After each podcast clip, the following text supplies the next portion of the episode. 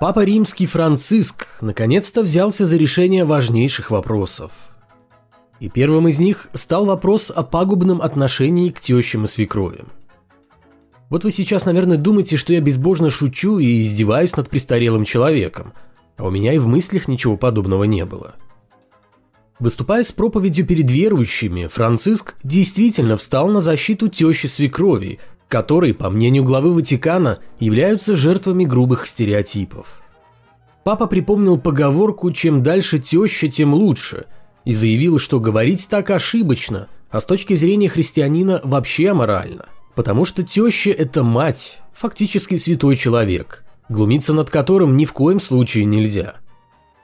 Похоже, любимым многим анекдотом про тещу пришел конец.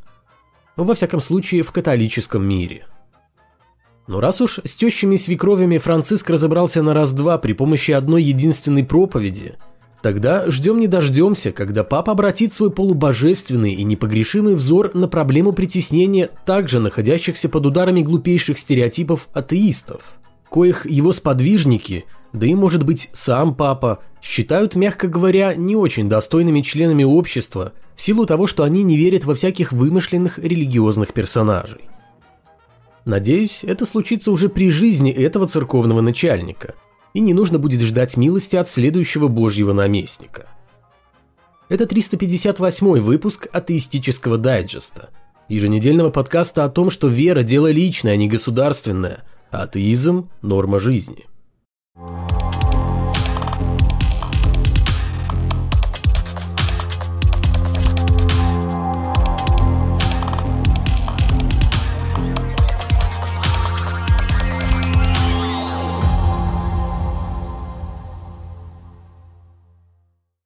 В Мексике группа энтузиастов верующих решила в буквальном смысле заспамить все вокруг изображениями Девы Марии. В светлые головы религиозных активистов пришла идея развесить всюду, где только возможно, и не только в Мексике, образы Бога Матери Гваделупской. Верующие полагают, что это каким-то образом положительно скажется на людской вере. Кому ее недостаточно, получит подпитку, а кто ее не имеет, обретет. Проект называется «Пресвятая Дева повсюду». В рамках его при помощи трафарета и краски за последние два года активисты нанесли на городских улицах и автомагистралях более двух с половиной тысяч изображений Бога Матери в Мексике, Гватемале, Перу, Испании, Великобритании, Нидерландах и Греции. Точный подсчет ведется на сайте проекта. Кроме того, верующие активно продают образы Божьей Матери – что, как они уверены, также способствует значительному укреплению веры Христовой. Всего за каких-то скромных 2000 долларов. Ну и, конечно же, тут же, как из рога изобилия, посыпались чудеса. Будто бы мать какого-то парня, который помолился у новоиспеченного уличного образа, тут же исцелилась от коронавируса, а кому-то настенная Богородица сумела помочь с поиском работы. Энергию и энтузиазм членов мексиканского фан-клуба Девы Марии направить бы на что-то действительно важное и нужное, нежели развешивание портретов персонажей религиозной мифологии, цены бы им не было. А так, пока что это абсолютно бесполезная инициатива сродни какой-нибудь традиции крестных ходов или чего-то подобного. Вреда от этого никакого, но и пользы тоже днем с огнем не сыщешь. Впрочем, пока что Дева Мария не особо помогает католикам и, в частности, Папе Римскому, которого начинают потихоньку доить финансово. Насмотревшись на значительные успехи канадских аборигенов, получивших от наместника бога на земле 30 миллионов компенсаций за их страдания и страдания их предков в стенах католических школ-интернатов, метисы из канадской провинции Манитоба подумали и решили, а чем мы хуже? И действительно ничем – а потому также запросили у Франциска аудиенцию и намекнули ему на то, что их устроила бы в меру скромная, но не чересчур скупая компенсация за разгул католического миссионерства среди метисов. А для того, чтобы понтифику думалось лучше, делегация из Канады привезла ему настоящую жертву сексуального насилия. Во время встречи Франциск постоянно вздыхал, то ли искренне сопереживая горю коренного канадского населения, то ли мысленно прощаясь с очередной круглой суммой – и даже немного прослезился вместе с членами делегации. Поплакать поплакали, но вот насчет финансовой компенсации за страдания пока ничего не ясно. В конце встречи папа ограничился более чем скромными подарками, четками и символической оливковой ветвью. Говорю без злой иронии. Коренные жители Манитобы, скорее всего, натерпелись не меньше других канадских индейцев и инуитов. Но, честное слово, то, что они делают сейчас, и в особенности то, как они это делают, выглядит обычной попыткой под шумок обуть богатого старика. Представители католической ветви христианства за свою долгую духовную деятельность натворили по всему миру столько бед, что глава Ватикана, несмотря на имеющийся у него банк и приличные накопления, едва ли сможет расплатиться со всеми жертвами божьих людей в сутанах. Не стоит забывать про служителей культа, которые неровно дышат к детям, скандал вокруг которых до сих пор не утих, несмотря на многомиллионные выплаты пострадавшим от их действий. Так что папе сейчас не позавидуешь, ибо с увеличением числа желающих получить от Святого Престола денежную компенсацию, финансы Ватикана будут таять так же быстро, как тают надежды верующих на Царство Божие. И в конечном итоге придется сглаживать острые углы миссионерства путем простых уговоров. А ими вряд ли удастся также успешно замалчивать скандалы, как это происходит, когда святые отцы прибегают к помощи денежных знаков. Вообще у Франциска хватает проблемы без того, чтобы активно замалчивать церковные грехи прошлого. В этом году папа провел онлайн-встречу с главой РПЦ патриархом Кириллом. Последний был отправлен в виртуальную командировку светскими властями с тем, чтобы, используя религиозные каналы, попытаться донести до западных коллег в лице начальника Ватикана позицию российской стороны касательно того, что в России называют спецоперацией, а на Западе считают войной. В интервью одному из итальянских изданий Франциск рассказал о деталях состоявшегося у него с Кириллом 40-минутного диалога. Речь идет о беседе, имевшей место 16 марта, на которой также присутствовал небезызвестный митрополит Иларион. Тогда РПЦ на своем сайте довольно сухо и без особых подробностей сообщала, что состоялось детальное обсуждение ситуации на украинской земле, в ходе которого стороны подчеркнули исключительное значение продолжающегося переговорного процесса – выразив надежду на скорейшее достижение справедливого мира. Конец цитаты. Однако в действительности разговор двух духовных особ оказался весьма интересным. По словам Франциска, он в течение 20 минут терпеливо выслушивал то, что Гундяев монотонно читал с листка бумаги. Это были стандартные пропагандистские тезисы, оправдывающие военную агрессию. Вроде «если бы мы не напали первыми, то НАТО и Украина напали бы на нас, Ракетам до Москвы лететь всего ничего. Когда Кирилл закончил урок политинформации, Франциск ответил, что не понял ровным счетом ничего. «Брат, мы не государственные клерки. Мы должны говорить не на языке политики, а на языке Иисуса», прокомментировал свои впечатления от беседы с Кириллом Франциск. «Мы пастыри одного и того же святого стада Божия. По этой же причине мы должны искать путь к миру, мы должны прекратить боевые действия. Патриарх не может опуститься до путинского алтарного мальчика. Конец цитаты. Что ж, надо думать, после такого обитателям кремлевских кабинетов впору задуматься над тем, а правильным ли было принято в свое время решение сделать ставку на главу РПЦ как надежного проводника нужной политической повестки в массы. В том, что Гундяев верен своим светским кураторам, я не сомневаюсь. Сомнения, и причем серьезные – имеются насчет способности Владимира Михайловича быть авторитетом в узком духовном кругу. Ведь даже согласно социологическому опросу приближенного к власти фонда «Общественное мнение», православной церкви в России доверяет только 66% населения. В то время как лично патриарху Кириллу еще меньше, всего 54%. Ну так имеет ли смысл продолжать вливать деньги в религиозную организацию, которая лишь делает вид, что способна на что-то и на кого-то влиять? Хотя в действительности уже давно является всего лишь посмешищем как внутри страны, так и за ее пределами. Итальянский ученый Либерато де Карро в течение нескольких лет изучал Туринскую плащаницу, которая, как считают верующие, является погребальным саваном Христа, и выяснил, что ее возраст составляет ровно 2000 лет – очень удобно, не находите? Декара и его коллеги использовали для определения возраста плащаницы новейший метод датировки широкоугольной дифракции рентгеновских лучей. Ученый убежден, что этот метод более надежен по сравнению с радиоуглеродным датированием, если речь идет об образцах ткани, несущих на себе следы загрязнений. Декара выяснил, что ткань туринской плащаницы идентична тканям, обнаруженным в Израиле и надежно датированным первым веком. Помимо этого, на полотне были обнаружены фрагменты пыльцы растений, произрастающих только на Ближнем Востоке.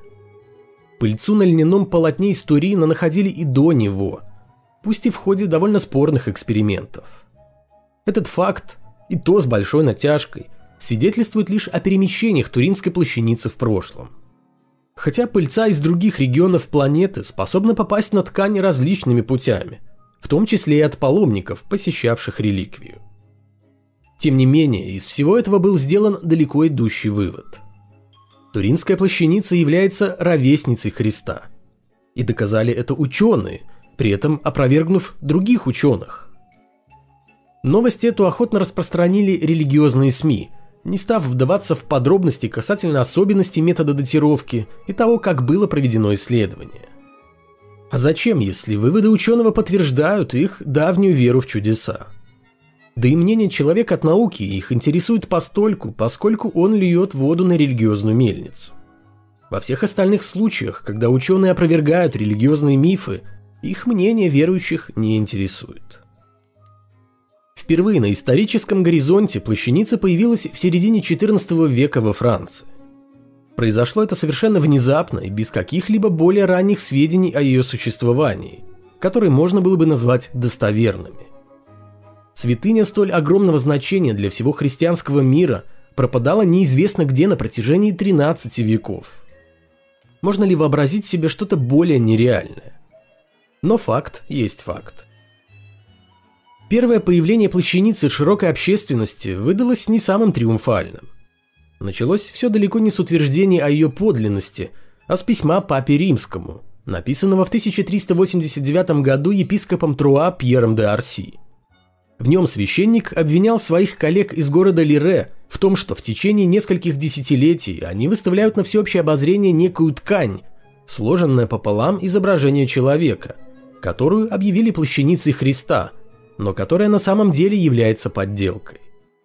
Мистификация, как отмечал епископ, приносила местным церковникам и феодалам из рода Шарни, которые владели плащаницей, хороший и постоянный доход. Во второй половине 15 века плащаница стала собственностью богатого и влиятельного рода Савойских, но по какой-то причине вплоть до 1494 года не показывалась публике. Исследователи полагают, что к тому моменту оригинальную ткань могли заменить на более качественный вариант. И если это так, то средства, потраченные на изготовление новой подделки, довольно быстро окупились, ибо плащаница благодаря активным действиям папы Сикста IV, горячего сторонника ее подлинности, приносила своим владельцам хорошие дивиденды. И доход, надо думать, еще больше увеличился, когда новый хозяин Ватикана, папа Юлий II, официально признал плащаницу погребальным саваном Христа и установил 4 мая как день ее почитания. В 1532 году плащаница едва не была уничтожена пожаром, который произошел в капелле в Шамбери, где хранилось полотно. Ткань удалось спасти, но она была повреждена каплями расплавленного серебра, из которого была изготовлена рака для ценной реликвии. Пожар породил волну слухов о том, что плащаница погибла. А уже в наши дни зазвучало предположение, что до пожара силуэт человека был нанесен на плащаницу красками. Об этом говорил и епископ де Арси. А таким, каким мы видим его сегодня, он стал в результате химической реакции, вызванной повышением температуры.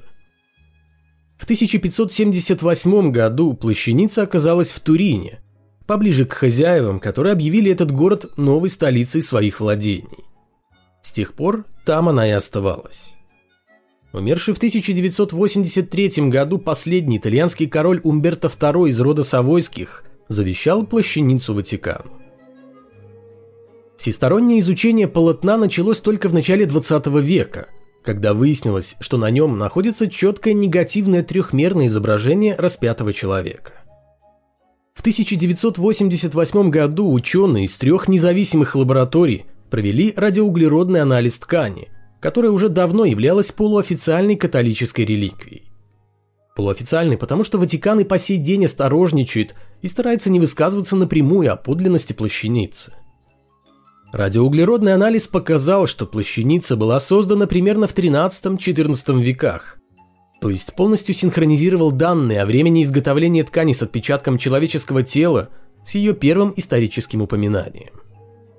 К тому времени уже было известно, что кровь на плащанице принадлежит к четвертой группе, а чуть позже зазвучали предположения, что к изготовлению религиозной подделки приложил руку сам Леонардо да Винчи создавший на полотне при помощи темной комнаты и сульфата серебра фотографию распятого человека, но приделавший к его телу собственную голову.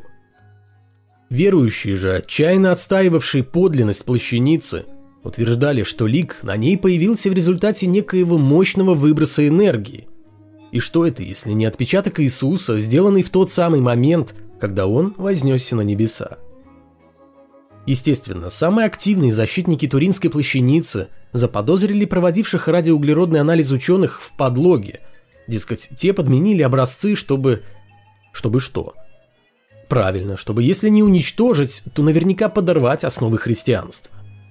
А представители церкви не считали чем-то зазорным опускаться до обвинений всех и вся в антихристианском заговоре. Иезуит Вернер Бульст, а вместе с ним архиепископ Турина кардинал Балистрера возложили всю вину на масонов. Споры о том, что могло и могло ли повлиять на результаты радиоуглеродного анализа, загрязнение ткани, пожар 16 века, попытки реставрировать плащаницу и так далее, не прекращались ни на секунду. Но как быть с тем, что на полотне отчетливо видны следы, вытекающие из ран крови? Выходит, человек, чье тело завернули в плащаницу, был жив, когда его сняли с креста. Если это был Иисус, то он не умер на кресте, а значит и не воскрес. И что насчет того, что в ДНК, обнаруженной в образце крови с плащаницы, присутствуют оба типа хромосом? Это означает, что распятый человек появился на свет как все, а не путем непорочного зачатия. Плащаница не подтверждает евангельский сюжет, а опровергает его. Да и в самом священном писании нет ни слова о куске ткани, на которой отпечатался посмертный лик Христа. Еще одной серьезной проблемой туринской плащаницы стало то, что изображение человека вполне соответствует представлениям европейцев XIV века о том, как хоронили в Иудее I века, но не соответствует тому, как на самом деле хоронили в Иудее I века. Например, евреи хоронили покойников голыми и со скрещенными на груди руками, в то время как человек с плащаницы прикрывает руками паховую область. Это не что иное, как более позднее христианское представление о стыдливости – перекочевавшая в живопись и в том числе на Туринскую плащаницу. Несколько лет назад плащаница, которую очень редко выставляют на всеобщее обозрение, вновь оказалась в центре внимания, когда ученые затеяли дискуссию о том, что на полотне будто бы удалось рассмотреть отпечатки римских монет периода правления императора Тиберия, причем монет фальшивых. Но не только следы от монет, но даже отпечатки букв, в том числе и полного имени Христа – находили на плащанице и ранее. Но все они были признаны результатами богатого воображения исследователей, изучавших полотно по увеличенным фотоснимкам и попавшихся на удочку паридолической иллюзии. В 2018 году ученые в очередной раз решили доказать или опровергнуть утверждение о том, что в ткань было завернуто тело человека, распятого на кресте. Эксперимент провели криминалист Матео Барини и химик Луиджи Гарласкелли. Для выяснения природы и происхождения имеющихся на Туринской плащанице отпечатков, приписываемых телу распятого Христа, исследователи прибегли к анализу брызг крови, каким пользуются криминалисты и судебные медики. Ученые взяли донорскую человеческую кровь и нанесли манекену раны, характерные для распятия на кресте, после чего завернули манекен в полотно и сравнили полученные пятна с пятнами на плащанице. Выводы экспертов были неутешительными для поклонников христианской реликвии. Те следы, которые присутствуют на плащанице, могли появиться лишь в том случае, если кровь текла из ран под разными углами, что не соответствует горизонтальной позе тела. Рана от копья должна была оставить сплошное кровавое пятно, в то время как на плащанице это всего лишь мелкие кровоподтеки. То есть человек находился в вертикальном положении. Кроме того, ученым не удалось смоделировать кровавые отпечатки в нижней части спины. Барини и Горлоскели пришли к выводу, что расположение кровавых пятен на плащанице не подтверждает предположение, что завернутый в нее человек был распят. Скорее всего, христианская реликвия появилась в XIV веке, на что указывает и радиоуглеродный анализ. Усилиями некоего художника или художников. Каким образом ученые не уточняют, в качестве наглядного образца того, как выглядела казнь Христа. Результаты Либерата Декара любопытны – однако обязательно должны быть перепроверены в независимых лабораториях, как это было сделано в 1988 году с радиоуглеродным анализом. Но пока этого не произошло, ученый активно раздает интервью, в том числе и по понятным причинам католическим изданиям. Что же касается верующих, то их неподдельный интерес к исследованию Декара свидетельствует о том, что в борьбе со скептиками они не торопятся складывать оружие. Призрак распятого Христа не отпускает их ни на секунду, и они не оставляют попыток при любом удобном случае реанимировать старое чудо. Признавать, что кусок ткани не имеет никакого отношения к их мифам, страшно, ибо в этом случае у них остается не так уж много материальных подтверждений их веры, которые также не могут служить никакими доказательствами истинности религиозного учения, потому что достоверны настолько, насколько достоверна и Туринская плащаница. Что же касается последней, то споры о ее подлинности сродни тому, как если бы ученые сегодня на полном серьезе дискутировали об аутентичности некогда популярных в средневековой Европе реликвий вроде перьев от крыльев ангелов, щепочек от креста, на котором распяли Иисуса, крайней плоти Христа и бутылочек с его последним вздохом, находя при этом аргументы как против, так и за.